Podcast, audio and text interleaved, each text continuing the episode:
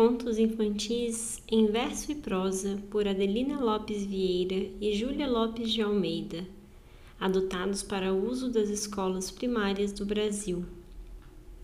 Prólogo da segunda edição. Por decisão da Inspetoria Geral da Instrução Primária e Secundária da Capital Federal dos Estados Unidos do Brasil, em 14 de abril de 1891, foi aprovado este livro para uso das escolas públicas primárias. Em vista do que mandamos fazer essa segunda edição, que vai ilustrada com gravuras para maior aprazimento das crianças e com um pequeno questionário em seguida a cada conto, segundo o método adotado nas obras de ensino elementar prescrito pela mesma inspetoria. Repetimos, pois, o que dissemos na primeira edição os contos infantis são umas narrações singelas em que procuramos fazer sentir aos pequeninos paixões boas, levando-os com amenidade de história a história. Alguns episódios podem ser tidos como não naturais. São aqueles em que as flores falam e os animais raciocinam. Mas isso mesmo fizemos como tática sutil para tornarmos animais e flores compreendidos e estimados pelas criancinhas. Assim, todas as nossas histórias são simples, narrações de fatos realizados, muitas. Julgamos que quanto mais aproximado for da verdade o assunto, mais interessante desperta em quem o lê. Desta arte, o pequeno leitor seguirá, entretido, a história de uma menina pobre, de uns pombinhos mansos, de uma velha engelhadinha e trêmula, de um burrinho trabalhador, ou de uma mãe carinhosa, parecendo-lhe ver na menina pobre a filha de um vizinho, nos pombos mansos, uns que lá vão a miúde no seu jardim, e aos quais nunca mais fará mal. Na velhinha, a sua avó querida, no burrinho trabalhador e paciente, o pobre burro magro de um carroceiro bruto, e, finalmente, na mãe carinhosa, a sua própria mãe. Ele verá então com simpatia os que sofrem, afeiçoando-se assim à grande família dos infelizes. O nosso fito é a educação moral e estética, um desejo que, por ser bem intencionado, nos deve ser permitido.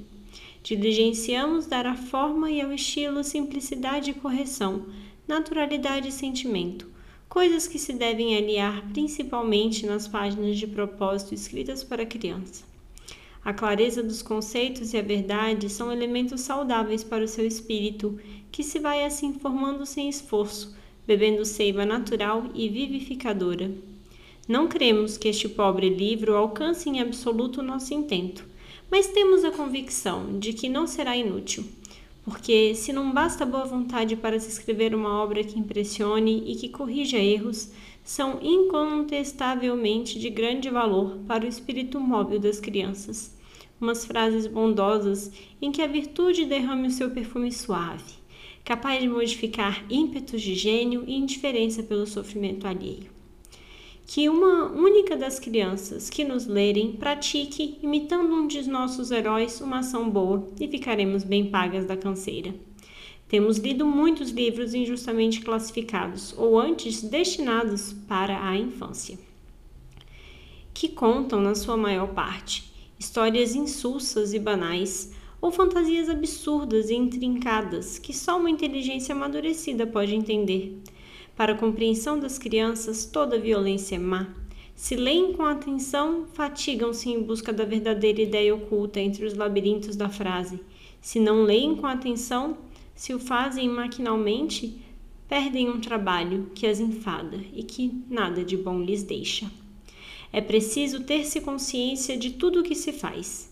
Disse P.J. Stoll, no prefácio do delicioso livro de Luiz Ratisbonne, Comédie Infantine, que é necessário alimentar o espírito das crianças com o seu corpo, com o que há de mais puro e são. E é bem certo isso. Condena com justiça esse escritor os livros, os livros feitos às dúzias, ao correr da pena e destinados à infância, livros sem relevo, sem aroma, e aos quais está reservado o direito de falar em primeiro lugar e ao que há de mais sutil, de mais fino e delicado neste mundo, à imaginação e ao coração das crianças. Abre aspas.